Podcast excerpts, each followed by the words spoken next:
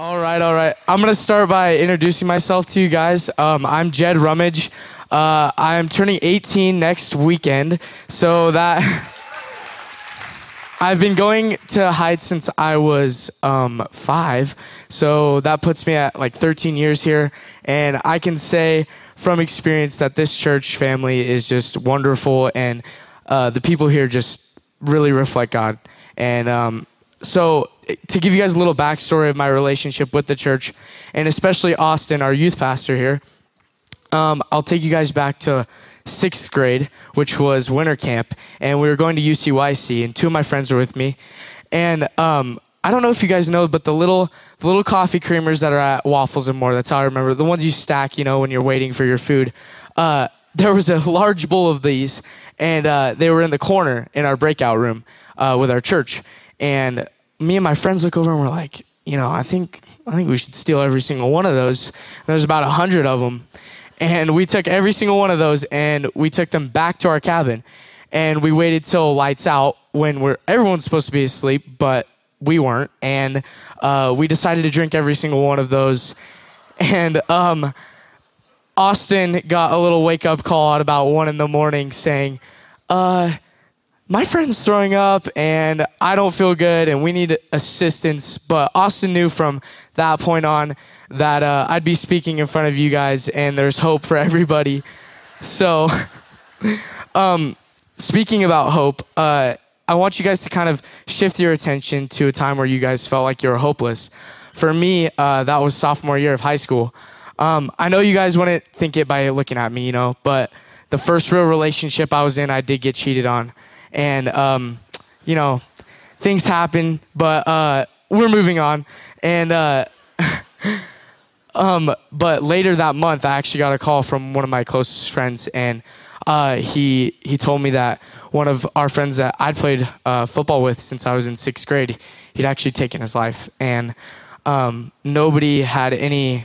There was no warning sign. Nobody had any idea it was going to happen, and it just did, and it, it dropped everybody to a hopeless state. And um, as the that same month went on, um, if you guys don't know, uh, my family is very family oriented, and um, there's always about 20 of them at every single gathering. Um, so like especially football, I didn't even have to be starting. I could be on uh, kickoff team, not even starting on offense or defense or anything, and there'd be 25 of them sitting there waiting for me at the end of the game.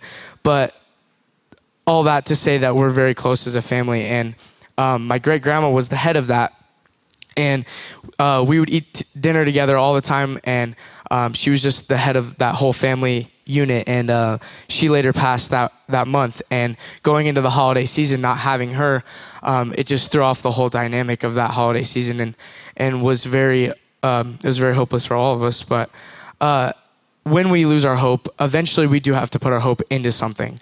And um, my question to you guys is what are you guys putting your hope in? Um, a story that illustrates how we should have hope is the story of Shadrach, Meshach, and Abednego. And that story basically starts out with King Nebuchadnezzar. Uh, he issues this law saying, you know, everyone has to bow down to this golden statue that we've created.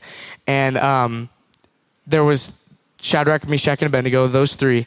They were Jewish and um, they were officials for, of Babel, of Babylon, and they, you know, they didn't bow down. Um, and the king gave them one more chance. He said, you know, bow down, or you're going to be thrown in the fiery furnace.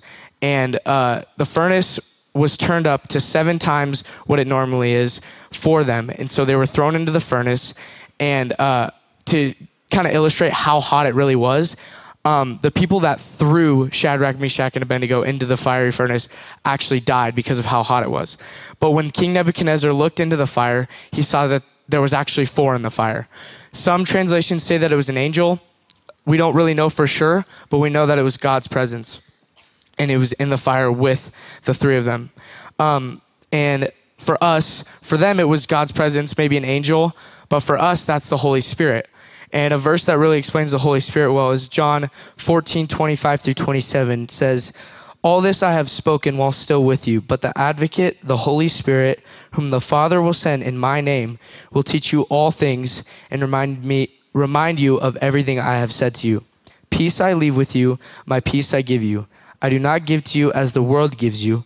Do not let your hearts be troubled, and do not be afraid. This verse is really explains how we should be bold and have hope because of the Holy Spirit. And um, obviously, in Shadrach, Meshach, and Abednego's case, they had the Lord's presence, but we have the Holy Spirit walking through every single one of our circumstances with us. Uh, in that in that sense, that's your figurative fire, um, your circumstances. So to see you through that. Um, the reason we have this hope and the reason we have the Holy Spirit is because of the Christmas story. So I'm just going to introduce you guys to that real quick. Uh, read from Luke 2 4 through 7. It says, So Joseph went also up from the town of Nazareth in Galilee to Judea, to Bethlehem, the town of David, because he belonged to the house in the line of David. He went there to register with Mary, who was pledged to be married to him and was expecting a child. While they were there, the time came for the baby to be born, and she gave birth to her firstborn son. She wrapped him in cloths and placed him in a manger because there was no guest room available for them. So, if you guys don't know, there was a census in the and Mary and Joseph had to travel back to where their bloodline originated so they could be counted. And I me personally, I've never been pregnant, but I can assume that walking uh, it says most scholars believe that it was 90 miles uh, as an eight month pregnant woman does not sound very uh, intriguing to me, but that just shows the Lord's power uh, in and of itself. But Jesus was born, and he wasn't born in your fixer upper, you know, cute little barn. He was born with, you know, the, the slummest of slums. He was born with animals, and, and um, he was placed where they, where they ate um, and came to us in the most humble way possible. And he lived a perfect life among the hardest of circumstances. And he died and he rose again. And if we just accept that, we have the Holy Spirit walking with us every day. Now, you, kind of, you may be wondering, how do we tap into the Holy Spirit? How do we tap into God's presence with us? And, and the biggest thing that I've seen and that I've used to help me with this is uh, praying and understanding the power of prayer. Um, Paul says, pray without ceasing. And I've really taken that to heart the last few months, understanding that giving everything to God, every single burden you have, every single thing, uh, there's there's freedom and surrender in that. So, um, biggest takeaway: just use prayer. Prayer is so powerful, and it helps you tap into the presence of the Lord. So, thank you guys so much for having me up here. I'm gonna ha- pass the mic over to Sarah B. If you guys would welcome her.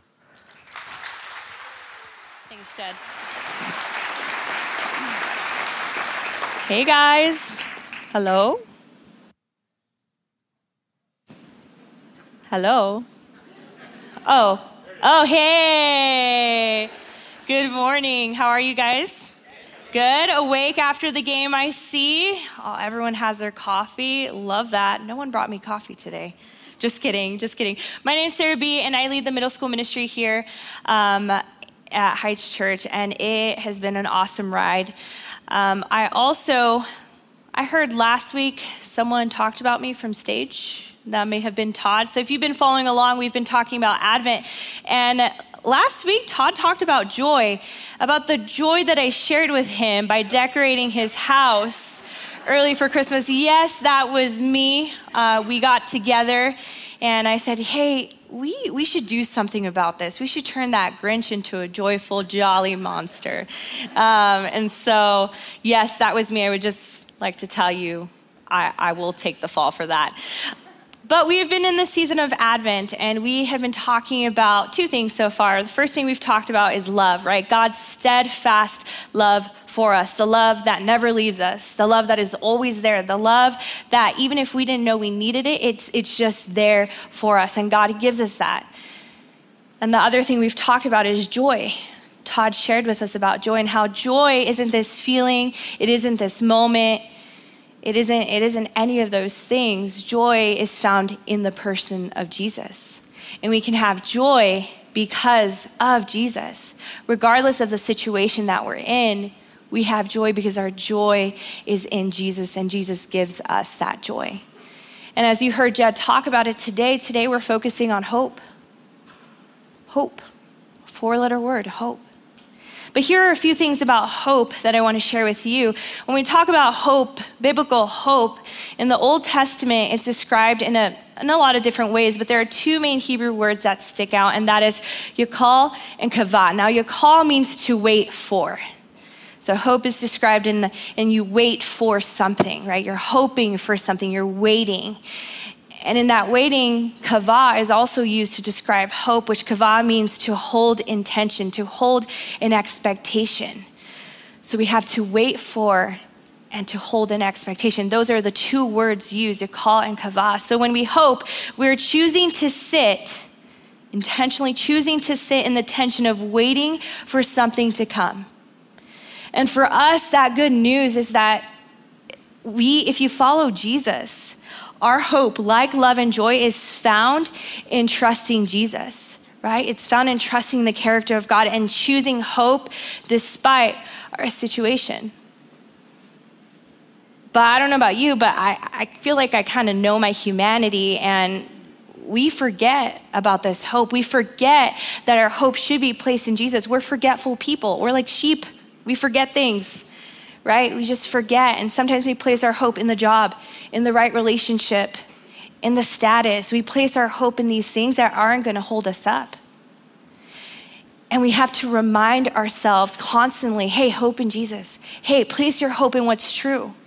In Psalm 42 11, it says, Why, my soul, are you downcast? Why so disturbed within me? Put your hope in God, for I will yet praise him, my Savior and my God. We have to tell our souls, Hey, hope in Jesus. Place it in the right thing. Because if we don't, if we don't place our hope in Jesus, then we are without hope, and that's hopeless. So then, whatever we look at, whatever we're walking through, becomes hopeless because we've misplaced our hope. We've shifted it and put it on something else. We have to remind ourselves of this. This past year has been a pretty hard year. Been difficult. Um, it's probably been the most difficult year of my life to date. Um, I've cried a lot. I've been broken. I've had a lot of pain this year I, I, lost someone that I really loved. And to you, and on paper, she's my grandma, but to me, she's my mom. I lost my mom this year in March, and it was it was tough because my mom, you know, she was 51 when we came into her life, and she knew that she was going to be my mom. And she prayed and she asked God, God, please give me more life so that I can be there for Sarah. Please give me more life so that I can reflect who you are to her. And God was faithful, and God gave her 29 awesome years, not a day less, not a day more, but 29 years when she had only asked for 10. And it was such a gift. And that's the loss that I've experienced this year, and it's been hard. The week before she died, I was able to go down and just help my family out. And I was driving home from the hospital one day with her. It was around midnight. It was a dark car ride, it was a stormy night, too.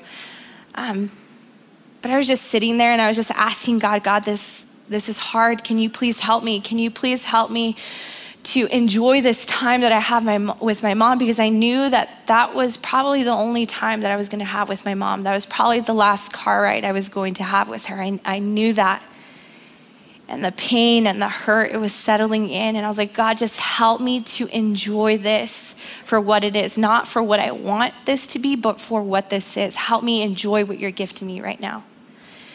And my mom was sitting next to me in pain. She had the chills, she had the fever. She was small, she was weak, she was vulnerable.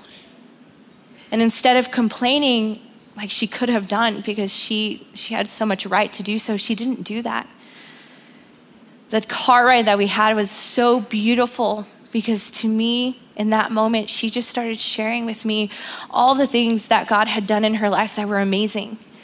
In the, hearts, in the hardships that she had endured and, and in the joy that she had been able to walk through. And all of it, God was with her, showing her, her showing her God's goodness. He was with her. And she was telling me, Sarah, I'm praying that you can also experience God's goodness in whatever is happening. Just, I'm praying for that. I'm praying that God blesses you with so many things. Like whatever a mom would pray for for her kids is what she was sharing with me, sharing these things with me. And it was beautiful to me because she wasn't sitting there consumed with her pain, consumed with her worry about me. No, she was sitting there content and full of joy because she had seen everything that God had done in her life and seen his faithfulness and was like basically sharing with me that I have put my hope in something internal, and that is Jesus. You see, in that moment, I had so much hope because I knew that God had not left me in a, in, the, in a hard moment. God had not left me, He was there with me. And God had not left my mom. God had put, or my mom had put her hope in something eternal. And in that moment, I knew I also was putting my hope in something eternal. It was beautiful for me. There was a moment where I got quiet in the car ride and I could feel I could feel the pain. But I could also see the hope of that God was with me. And that's the hope that we all have. It's not just me, it's not just my situation. All of us have that hope. In Psalm 33, verse 20, it says, We wait and hope for the Lord. He is our help and our shield. In him our hearts rejoice for we trust in his holy name. May your unfailing love be with us, Lord, even as we put our hope in you. This is the kind of hope that we have, right? If we're putting our hope in Jesus, we have to remind ourselves that we have a hope in him. And he's not going to fail us. This, his hope is filled with his steadfast love. His hope is filled with joy. His hope is filled with him coming into your situation. His hope is just filled with him. We're not hopeless. Our hope is in Jesus. Our hope is in Him when we go through that fire. And our hope in Him was also there when He came to be in a manger as Jesus, as a baby, Jesus. In Matthew 123, it says, Emmanuel, God with you, right? God with us. God is with you. God doesn't turn his back on us on the darkest night, on the lightest of days. He doesn't leave you at all. My life has been filled with a lot of pain. And I know that may sound surprising, but it has been. And I know for you guys too, sitting here, I'm sure you guys have gone through a lot of things, but I just want to remind you that God has not left you. He will not leave you. He will not turn his back on you. He knows what's going to happen.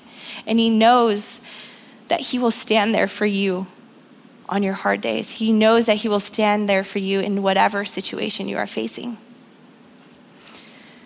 Also, just a reminder that the life we live here, the life today that we have here, is just a blip. There's so much more past this life. There's so much more that God has promised for us. This is just a second of eternity. But even in this second of eternity, God is still, hey, place your hope in me because it's hard. It's hard to handle, but I'm here. I'm here with you. But that hope that He has promised for us, the eternity that we have to spend with Him, let me just tell you, that's where everything will be made right. That's where the healing and the restoration and all of that, that, that is the joy, that is the hope that we get to look forward to. God still gives us hope. He gives us joy. He gives us everything here. But there, that's when everything is right. We won't have to struggle as much. We have hope. And this hope came to us as a baby. And that child came in here weak and vulnerable. And sometimes when we place our hope in something, we are also weak and vulnerable. But when that baby was there, it was God's reminder saying, Hey, I haven't left you. If you haven't heard from me, I haven't left you. I'm still here with you. I'm still here with you. I haven't left you. And Jesus knew. Jesus knew this fully. He knew what his disciples were going to face. He knew the hardships that they were going to face, and he shared that with them. He's like, hey, just so you know, life is hard, but guess what? Let me remind you of the truth. Let me remind you of the future that awaits for you if you put your hope in me, if you put your hope in God, if you put your hope in the things that I have promised you in me. There's so much more that awaits you. And if you're sitting here today going, Sarah, I'm discouraged, I'm in pain, I don't see the other side, it's okay. God's not asking you to stuff your emotion and go, oh, yeah, the day's great. No, He's not asking you to do that. You can be real with God, pray about it. Feel that emotion. Don't run away from that. Don't run away from whatever you are struggling with or whatever you are facing. Don't run away. but don't stay stuck in hopelessness because you guys have so much hope offered to you. Jesus said there's so much hope in him. Don't stay stuck there and remind yourself of the hope that you have in Jesus. In John 16 33, there's a moment where Jesus is talking with his disciples, and this is what he says, and this is what I leave you with. It says, I have told you these things so that in me you may have peace. In this world you will have trouble, but take heart, hold on, hold on. I have overcome the world. You see, Jesus is with us, Jesus is with me, and Jesus is with you today, sitting in that seat. Jesus is with you tomorrow. And for the rest of eternity, Jesus is there. So place your hope in Him because He is with you. He has never left you. Let's pray. God, thank you so much for this day. Thank you so much that we just can hope in you. Thank you so much for the people that you have brought here, God. I don't know the pain in this room. I don't know the joys in this room. I don't know any of it. But God, I'm just so joyful that we have you. I'm so joyful that you sent Jesus for us. I'm so joyful that in you we have life. And I'm thankful that I can place my hope in that whenever I feel the pain, whenever I feel the darkness. And God, thank you for bringing that to us. Thank you for all of it. Remind us of this and help us to remind ourselves in this. In Jesus' name, amen.